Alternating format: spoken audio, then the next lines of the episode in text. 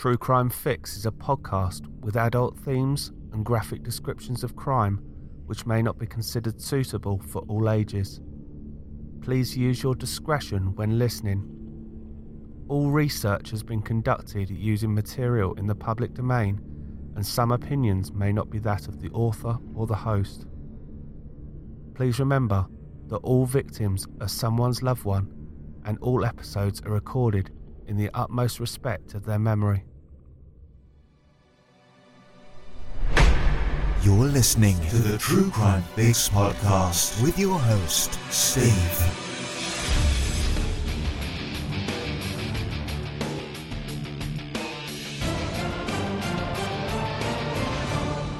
Hello again, everyone, and welcome to the first episode of season 5 and the 52nd episode of the True Crime Fix podcast.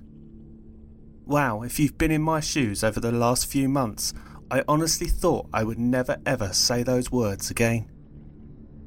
Before we go on, if you've enjoyed the show so far, then please make sure that you've subscribed on your chosen podcast directory, and all of the new episodes will automatically download for you upon release.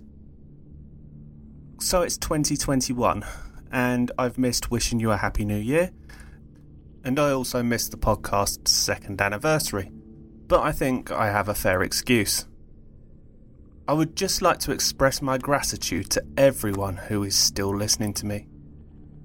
As I've said before, I started this as a release from some dark times, as well as a bedtime story for my wife, and I never imagined 27 months later to still be going. Just to update you on the last episode. If you do not follow me on social media, I am now the daddy to an amazing baby girl and the last, oof, I'm not 100% sure how long, has all rolled into one and been one of the most incredible emotional roller coasters ever. Georgie Marie Phyllis was born on the 19th of December 2020, the day after I uploaded the last episode. 12 weeks early and incredibly vulnerable. So, what happened? Well, to keep a long story short, as I don't want to make it all about Georgie, Ashley went to the hospital with what we believe to be stitch, and she ended up being born less than 12 hours later. I suppose she wanted to see what all this fuss was about with this 2020 lark. Georgie spent two nights at the NICU at Stoke Mandeville Hospital and had a pretty big wobble health wise, and we ended up being moved to the specialist unit at John Radcliffe Hospital in Oxford. The good news is that both Georgie and Ashley are both well and truly on the mend, with Georgie lying on my chest as I'm writing this episode at home. Thank you so much for everyone who has contacted myself or Ashley on social media with your well wishes. I really wish I could respond to them all in full, but I just wanted to say in particular thank you to my Facebook admins for keeping everything going in my absence, but in particular to Sarah and my Instagram follower Kelly, known as Crazy Mummy 007, who have been able to reassure me in some particularly dark times. For that, ladies, thank you more than you will ever know. The reason I wanted to mention Georgie was to bring to your attention three charities who have really helped us. The first is the Ronald McDonald Charity. If you're in the UK and you've been to McDonald's takeaway, and you've seen the charity pot at the checkout and ever wondered what it's for, I can now tell you. They provide free housing for parents whose children are in intensive care as long as they need it. This meant that we were only ever three minutes' walk from her bedside, but for the peace of mind we were so grateful. The second was the transport unit, SONeT, or the Southampton Oxford Neonatal Transfer Service which, in collaboration with two neonatal intensive care units in Oxford and Southampton, it provides emergency neonatal transport in the Thames Valley and Wessex area. They were truly amazing.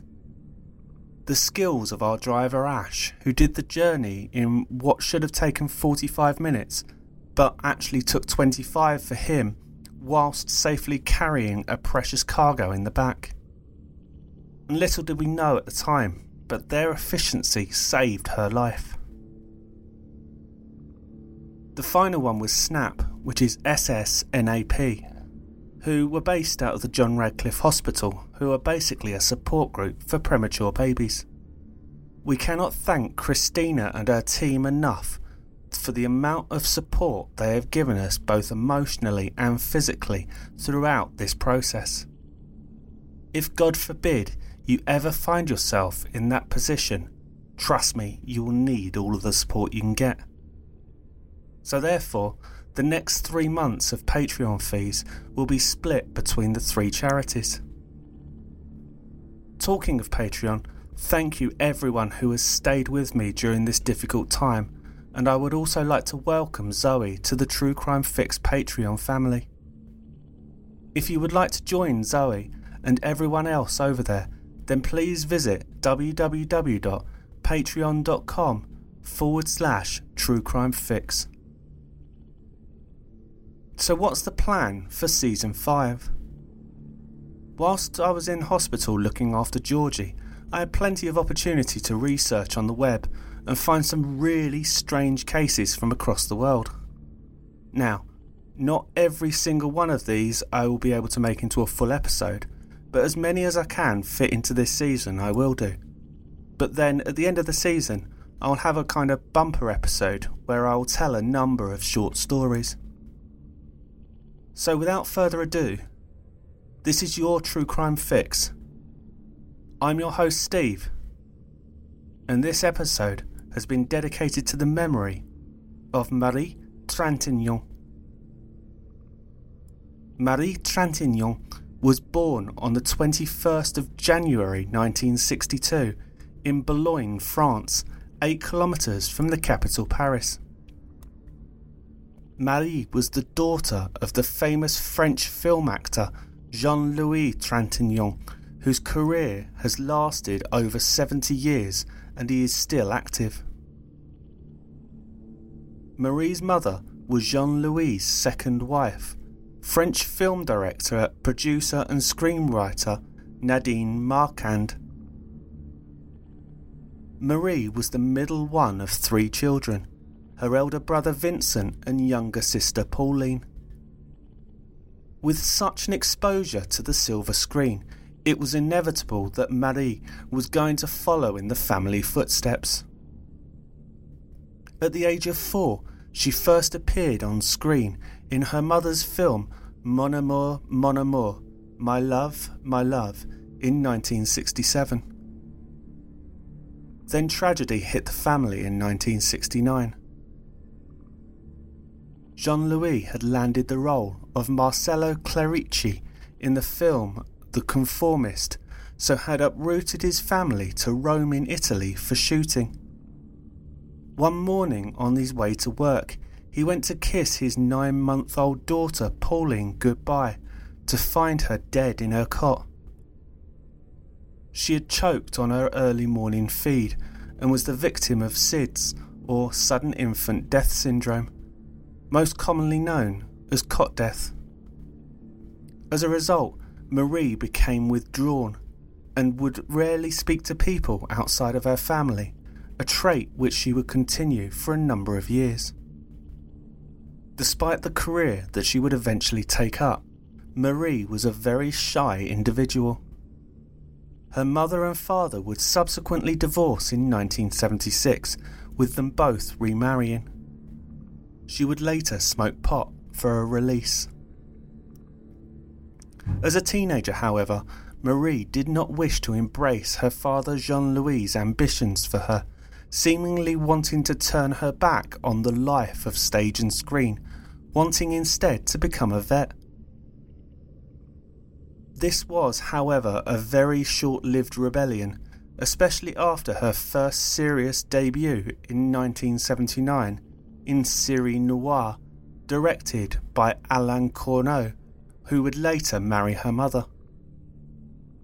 In 1980, at the age of 17, Marie performed in La Terrazza alongside her father and would eventually go on to become a successful actress.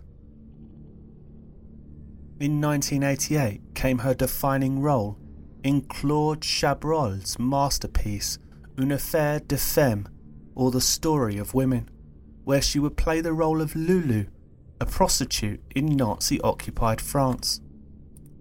One critic claiming that her signature was to play the destitute but resolute. In the early hours of August the 6th, 1991, Marie had just arrived in La Roche sur Yon for the shooting of a film when she got behind the wheel of her rental car. On a bend, she collided with a pickup which was going in the opposite direction. Marie was thrown through the windshield and she was taken to the emergency room with significant injuries, where they found that she had 0.278 grams of alcohol in her blood. The legal limit is between 0.02 and 0.05. Marie would eventually go on to have four children of her own. Marie's first great love was the drummer of the French rock band Telephone, Richard Kalinka, with whom she had her first child, Roman, on the 16th of September 1986. Roman himself is now an actor and runs a restaurant. Then, in 1993, she would go on to have another child with French actor Francois Cluzet, and that baby's name was Paul. In 1996, she would give birth to her son Leon, whom she would have with Matthias Othnin Girard. Finally, she would have son Jules in 1998 with actor director Samuel Benchetrit, whom she had married a year earlier. While still married to Samuel in the summer of 2002, whilst preparing to star in the film Janice and John, which coincidentally was being directed by Samuel, but also starred Marie's ex Francois and her father. Marie wanted to see a rock concert.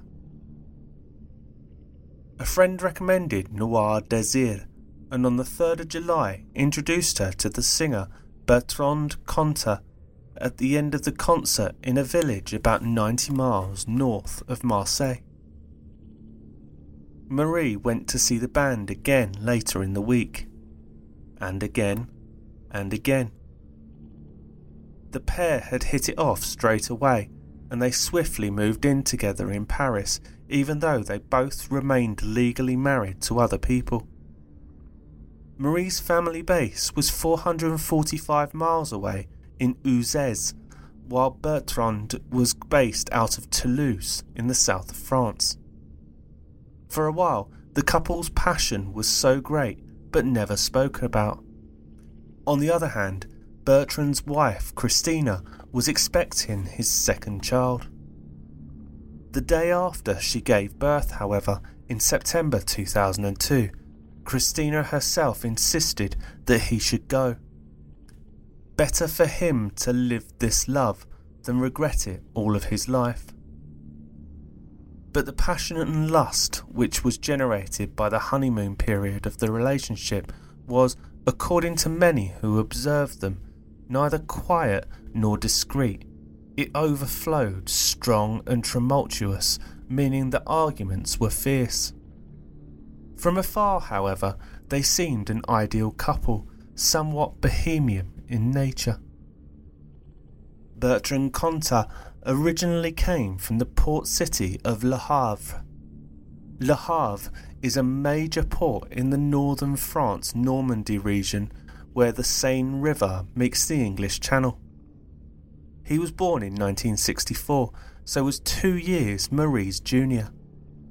His father was a Marine officer and a veteran of the French colonial war in Algeria, which took place between 1954 and 1962. He had hoped his son might pursue a career in law, but after the family moved from Le Havre to Bordeaux, Bertrand became obsessed with rock music, and at the age of 17, he left home to pursue his dreams. Bertrand Cantat and Serge Téosque had met in 1980 at secondary school after Bertrand had moved to Bordeaux. Bonding over their love of music and with Serge's talents on guitar, they started a band. The band originally called themselves Psychos with a Z, then 6.35, Station Désir, and then finally Noir's Désir, translation Black Desire. By 1986, Noir Désir had signed for the giant French label Barclay Records, who distributed their music through Universal and reignited a flagging French rock scene. The 1980s saw a resurgence of stadium rock acts on both sides of the Atlantic, and Noir Désir were more than capable of holding their own explosive concerts made them by far the nation's best act, their albums selling 2.3 million copies. Lead singer Bertrand would emulate one of his heroes, Jim Morrison from The Doors, and would proclaim from the stage, God is dead, Nietzsche is dead, take my hand, comrade, I need you. In 1991, the group took some time out to recharge their batteries after a grueling few years. Bertrand took this opportunity to travel the world and support a variety of causes, including free the Palestinians, combat racism, contest globalization, and above all, save the environment. But in 1993, the band had to take a second interval imposed on them by the rock and roll lifestyle of excessive amounts of drugs and alcohol. During which Bertrand met Christina Rady, a Hungarian art director. In 1997, Bertrand married Christina, and the couple would go on to have two children Milo, born in 1998, and Alice, born in 2002, as you've heard already. Bertrand and Marie's affair was obsessive, and the couple could not be apart from one another, while each of them still had to detach from their respective families. Marie is more important than everything, Bertrand is supposed to have said. More than any music. And he was right. Noir Désir fell behind on deadlines set by the record company, and touring schedules were put on hold settling the band into yet another hiatus. He is captivated, said the drummer of the band. Bertrand saw less and less of those that were close to him. A friend of Marie noticed the more they smoked marijuana, the more they fled social life. The more they fled social life, the more they smoked. They ceased to live a real everyday life. Over the summer of 2003, Bertrand Cantat followed Marie to Vilnius, the capital of the former Soviet state of Lithuania. Marie had got a role in Colette and Femme Libre, a biographical mini-series about the French author by the same name. Once again, it was a family affair, the series being written by Marie and her mother. Brother Vincent was the producer and Marie's son Roman also had a role. One of Marie's co stars in the show was the 1980s pop star Lio, who stated in an interview with a UK newspaper Marie was an actress, 100% immersed in her work. Now, however, she was distracted, never ate with the crew as she usually did, but returned to Bertrand at the Domina Plaza where they were both staying for mealtimes. Lio was quoted as saying Marie was a shadow of her former self. On the 14th of July, Marie sent her mother a chilling text message reading, Be wise to my sorrow, and you will be more tranquil. Signed, Fafille Batui, little beaten daughter. Fafil which is literal translation of My Little Girl, was Nadine's nickname for Marie, and she recalled in her subsequent book My love, how far I was from you of the horrible reality of which you told me in your own way. I thought you meant I was not exactly battering you, but demanding too much. Now it's impossible to think or talk about. The shame and fear had invaded your life. Now I ask myself, were there other signs I missed? Marks I did not see? Bertrand Cantat did not engage much with the cast and crew of the show. Usually he stayed back at Suite 35 of Domina Plaza, waiting for Marie to finish shooting for the day. He felt excluded by it and hated Marie's family and its exclusive world of cinema. They were the part of her that he could not control, said one of Marie's friends, Zoe, who was interviewed after the event. They were reminders that he did not possess her.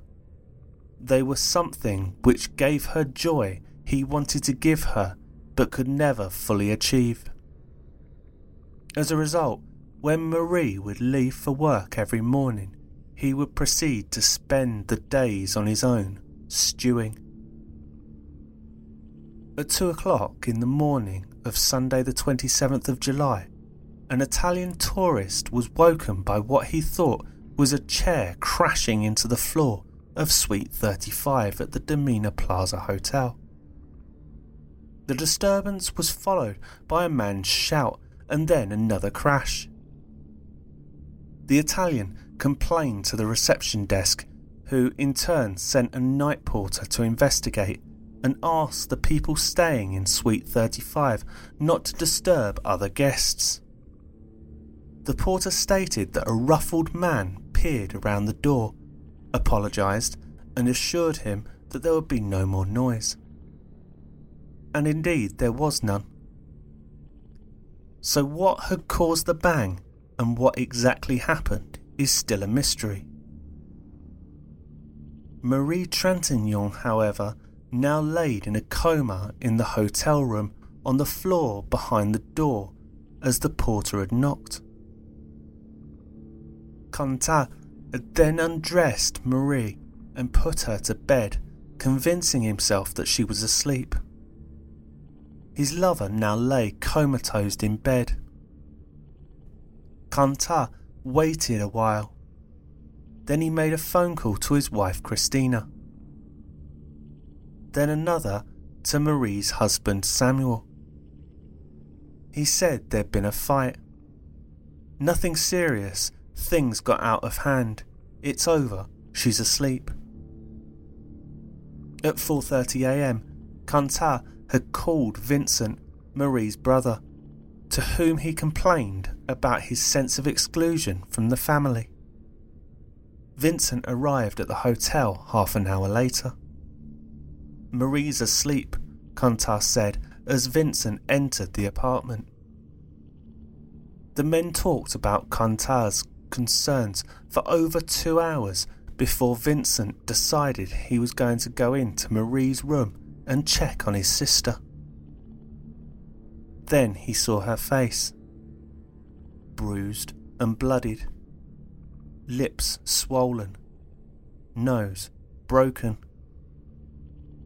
At 7:30 a.m., Vincent called for an ambulance who arrived shortly after and took Marie to the Vilnius University Hospital. By mid morning, Cantat had been admitted to the same hospital as Marie, two stories above her, suffering a supposed overdose, which his supporters subsequently claimed to have been an attempted suicide. In order to be extremely sensitive to anybody who has lost a loved one or has had a loved one issue a cry for help by overdose. I'm not going to quote the French newspaper directly, but there was a question that Cantat's suicide attempt was 100% genuine, given the fact that he had taken two packets of vitamin C and a couple of antidepressants. For adults, the recommended daily amount for vitamin C is between 65 to 90 milligrams per day, and the upper limit is 2000 milligrams a day.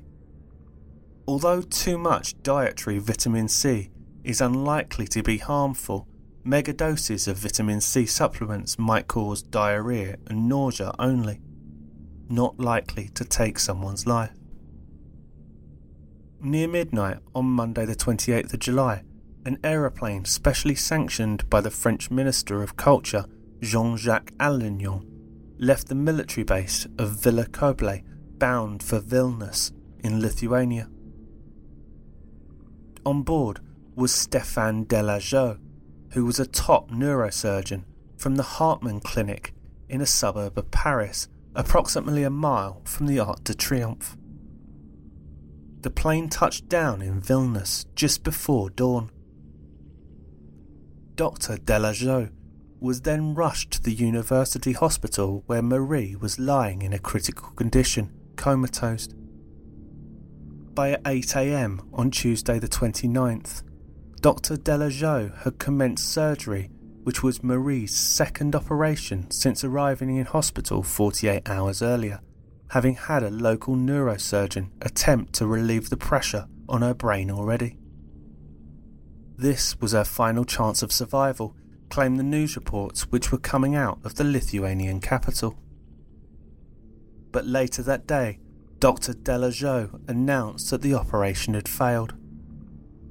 Marie was effectively brain dead. On Thursday, the 31st of July, Marie was flown back to Paris at her family's request. If she really is to die, I want her to die in France, her mother told the press. At 10:20 a.m. on Friday the 1st of August 2003, Marie Trintignant died at the Hartmann Clinic in Paris. An initial autopsy took place on Sunday the 3rd of August and it found that Marie died after receiving several blows to the face. Her official cause of death was a cerebral edema. French forensic pathologists issued the initial report saying that the victim was struck several times on the face and passed out following these blows. A coma and death followed by the head injury linked to these blows. Marie's funeral took place on the 6th of August 2003 attracting thousands of mourners, including politicians and stars of stage and screen. The funeral was an all white occasion, with the mourners all wearing white as they gathered around a white coffin at the Père Lachaise cemetery on the edge of Paris, ironically, a few plots away from the grave of Cantat's idol, the Doors' Jim Morrison. During the committal, her brother Vincent said, You are not in that coffin, Marie, as he threw a flower into the grave. You are in my heart and cannot be in two places at once. As soon as he was well enough to leave the hospital, Cantat was placed under provisional detention until August the 14th. What no one was doubting at this point was that Cantat would definitely be charged by the Lithuanian authorities with the crime of non assistance to persons in danger due to his actions, but at the time nothing else was being considered. In an odd turn of events, however, this charge could also yet have been given to Vincent, Marie's own brother. Because Vincent had visited the suite after the rowing had stopped, and had been made aware that there had been an accident and that Marie was apparently sleeping soundly in her bed. As he had not checked on her, he could have fallen under that charge too, but fortunately the Lithuanian prosecutor decided against charging him. During the investigation, Bertrand Cantat was charged with murder as the terminology of the new Lithuanian Penal Code came into force on May the 1st, 2003. Cantat would now appear before Vilnius Regional Court. Much like the case that I covered in Belgium, there was three professional magistrates who made up the tribunal without the assistance of a jury. On August the 21st, 2003, Bertrand Cantat was taken out of Lukiškių prison, where he was being held for a preliminary hearing for nearly seven hours. Parisian judge Nathalie Tauquet, accompanied by two police officers from the criminal brigade in France, made their trip to Vilnius. She took part in the proceedings alongside a Lithuanian judge. Dressed in a denim jacket thrown over a t shirt, Cantat detailed the argument that had broken out in Suite 35 of the Domina Plaza at around 1am. That night, he had confronted Marie about something which he had confronted her about before, and that was receiving affectionate texts from her husband Samuel. He alleged that if our relationship doesn't suit you, just go back to your husband. Then a violent argument broke out, followed by an exchange of blows. What the prosecution called an unbalanced melee. Cantat told the court whilst testifying My slaps weren't light slaps. They were strong slaps, really very strong slaps, given from the flat and the back of the hand. But he said that he did not remember the quantity, but believed that there was only four. After one such strike, Marie collapsed, lying near the sofa, her body half on the carpet and half on the hard floor. Cantat continued. It is possible that her head hit the door frame. During the hearings, Bertrand Cantat's lawyers had the opportunity to invoke some of the 13 mitigating circumstances. In Lithuanian law, Article 59 states that when imposing a penalty, the court should take into account the mitigating circumstances which are provided for in law as constituting the body of the crime. These include the offender has provided assistance to the victim or otherwise actively avoided or attempted to avoid more serious consequences. The offender has confessed to commission of such act provided for by the criminal law and sincerely regrets or has assisted in the detection of this act or identification of persons who have participated therein the offender has voluntarily compensated for or eliminated the damage incurred. The criminal act has been committed due to a very difficult financial condition or desperate situation of the offender.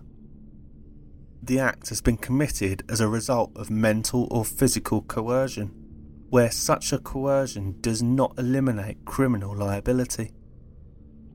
The commission of an act has been influenced by a provoking or venturesome behaviour of the victim.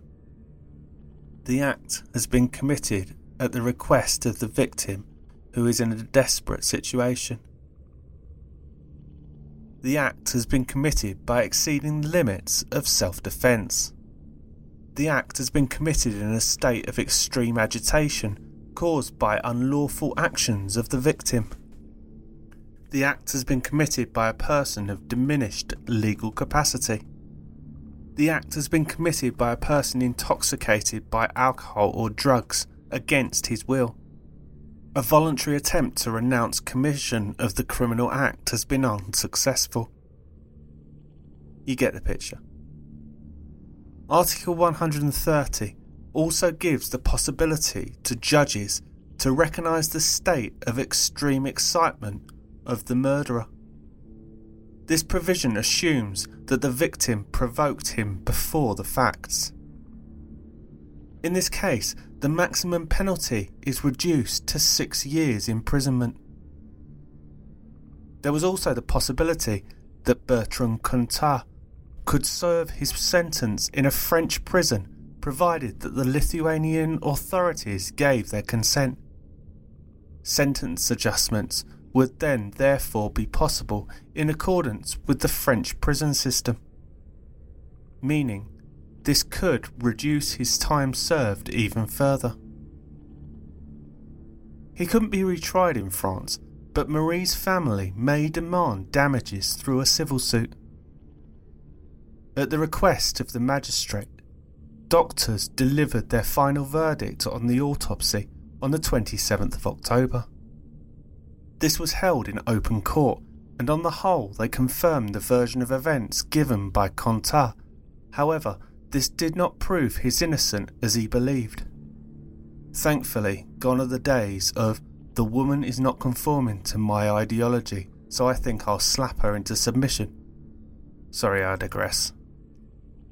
The brain lesions which caused Marie's death were, I quote, compatible with Mr. Cantat's statements, namely the use of the flat or even the back of the hand in a violent back and forth movement. But the main question was how did Bertrand Cantat not think this could happen? Here again, the doctors provided an explanation. For a layman, the state of a coma can be confused with sleep, especially as the breathing is regular and deep. Cantat has said that she was breathing. I wiped the blood from her face, but she did not wake up because she had been drinking a little. On this point, however, his version seems a bit difficult to accept. How could he have thought that those blows simply put his partner to sleep? Surely, the only way a smack round the face leads is to unconsciousness or a knockout, isn't it? Anyway, as for Marie, she had immediately plunged into a deep coma. Every minute counted, and Cantat had failed to help her. To quote L'Express newspaper in France, who reported to the Associated Press, the interrogation, dry, technical, slowed down by the need for translation, is almost over when the French judge asks the final question Are you aware of having killed Marie? Cantat then launched into a long monologue, bursting into tears, addressing the court for 10 minutes. He said he accepted responsibility for what had happened and begged for the absolution of Marie's family. I know that I'm not capable of doing this. I know that all I can do is ask for forgiveness, just as I have done from the outset. I loved Marie with all my heart, and I always will love her. And I am thinking at all times of her and her family, of her children, and I know what despair I have put them in. Whilst awaiting the final trial to begin, the Vilnius public prosecutor accepted a special visitation regime in addition to his Lithuanian lawyer, who went to prison every single Monday. Cantat was allowed to meet with his relatives for almost two hours a day in a room fitted out as a visiting room. Bertrand Cantat's parents decided to rent an apartment in Vilnius, which was used to reside all those that wished to visit him in prison. Visitors to the three room apartment included, at one point or another, Cantat's parents, his wife Christina and his six year old son, his sister, and the musicians of the group Noir Désir. The trial took place at the Vilnius courthouse in March 2004. Cantat pled guilty to causing the death but still denied murder. He told the three judges everything happens very fast. Never ever did I want things to happen that way. This hand should never have risen, and I do not accept myself having raised this hand. Cantat added, Marie was clinging on to me. I wanted to shake her off. She was beside herself. I was beside myself. I threw her onto the sofa. Cantat's lawyers stated during the trial that he is guilty of murder with passion, defined as a crime committed under the duress of extreme emotion triggered by the victim's behaviour. But at the trial, the photographs taken the day after the tragedy at the Vilnius hospital showed Marie unconscious and intubated with a swollen face, a broken nose, a bruise on each of her eyes, and two stitches on the right brow bone. In his final statement to the court, prosecutor Vladimir Sergivas said Cantat had provoked and escalated the conflict with nearer 19 blows landing than the four that he confessed to. The prosecution recommended a sentence of nine years' imprisonment. Cantat was ultimately sentenced to eight years in prison for his part in Marie's death, with the conviction being murder with indirect intent, otherwise known as manslaughter and that started in a cell located in the basement of the prison. Cantat was, however, treated with some respect. He was left alone. He had a television set. Another privilege was that he could listen to music on his own CD player. He was entitled to a daily walk of less than an hour. In addition, once a week he received a visit from a psychologist with whom he talked to for half an hour. At the request of his lawyers, Cantat was moved from the Lukiškių prison to a detention centre in Muret, just south of Toulouse in France, in September 2004. Cantat asked to be released from jail early on parole in September 2007. Cantat's behaviour in Muret prison was declared exemplary by the officials Le Monde newspaper reported. It was also declared his rehabilitation as a musician should also be aided after Noir Désir had signed a new record deal with the Barclay label. I don't think we can present a better case, said Olivier Metzner, Cantat's lawyer. However, as with a lot of this case, Marie's family had been forgotten. Nadine, Marie's mother, declared that any release would be too soon. I fear that his release, which is too premature, would be taken offensively by anyone who is fighting over the impartial punishment of assaults of women, she declared in a letter sent to the judge considering the request. There, under French law, he was only to serve three years before being released in 2007. So, what happened after Cantat's release? He would go back to live with Christina Rády in Bordeaux. However, on the 10th of January 2010, Christina Rády hanged herself at their home. In their first interview since her death, Christina's parents told Le Journal Dimanche that life with Cantat post prison had been a nightmare. Bertrand scared her. She wanted to leave, but he blackmailed her. If she left him, something dreadful would happen. Christina was living in a state of psychological terror. It was a love story that became a nightmare, they told the newspaper. There were later accusations that years of mental and physical abuse were the trigger for her suicide. These accusations were never proven. Cantat and his band Noir Désir parted ways in 2010, not long after his parole was over, but he tried to resurrect his career with a new band, Detroit, in 2013.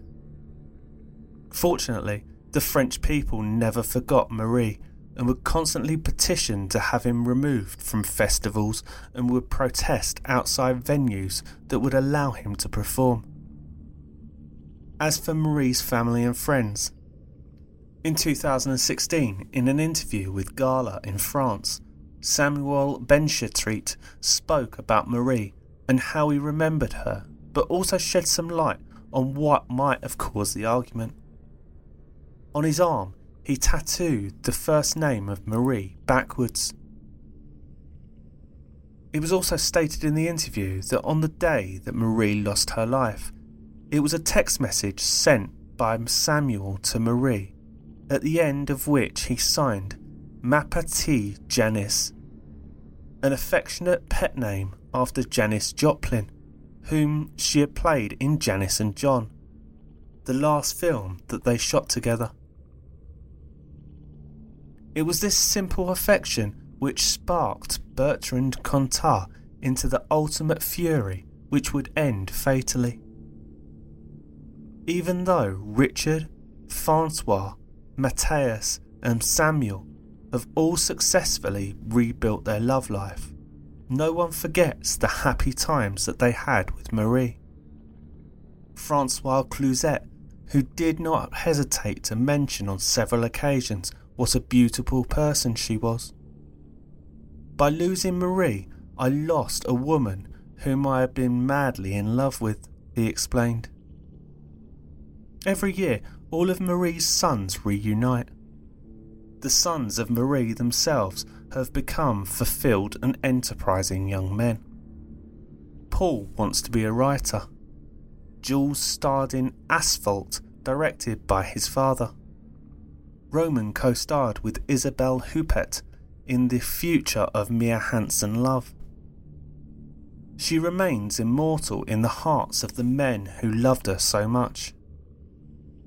In the words of Marie's mother, your murderer was drawn to your formidable love of life, and he tried to take it for himself. Once again, thank you so much for all of your amazing support and loyalty throughout this troubling time. You are all phenomenal. So, as I alluded to in the intro, the aim is to visit some new countries for the podcast, including Argentina, Malta, South Africa, and Tunisia. Please make sure that you follow me on one of the social media platforms for regular updates on the show. On Twitter, it's at True Crime Fix Pod. That's at True Crime Fix Pod on Twitter. The podcast also has a Facebook page, True Crime Fix Podcast, but there's also a fan page, True Crime Fix Discussion. I'm thoroughly enjoying interacting with everyone on there, and this is where I post the majority of the information on the week's cases. Also, a reminder that the podcast is now available on Patreon, so please visit www.patreon.com forward slash True Crime Fix Podcast. That's www.patreon.com forward slash True Crime Fix Podcast. I also have an Instagram account, so search True Crime Fix. Also, if you have any suggestions or feedback for the show, please contact me at truecrimefixpodcast at gmail.com. That's truecrimefixpodcast at gmail.com. And once again, never thought I'd be saying this again. Until next time.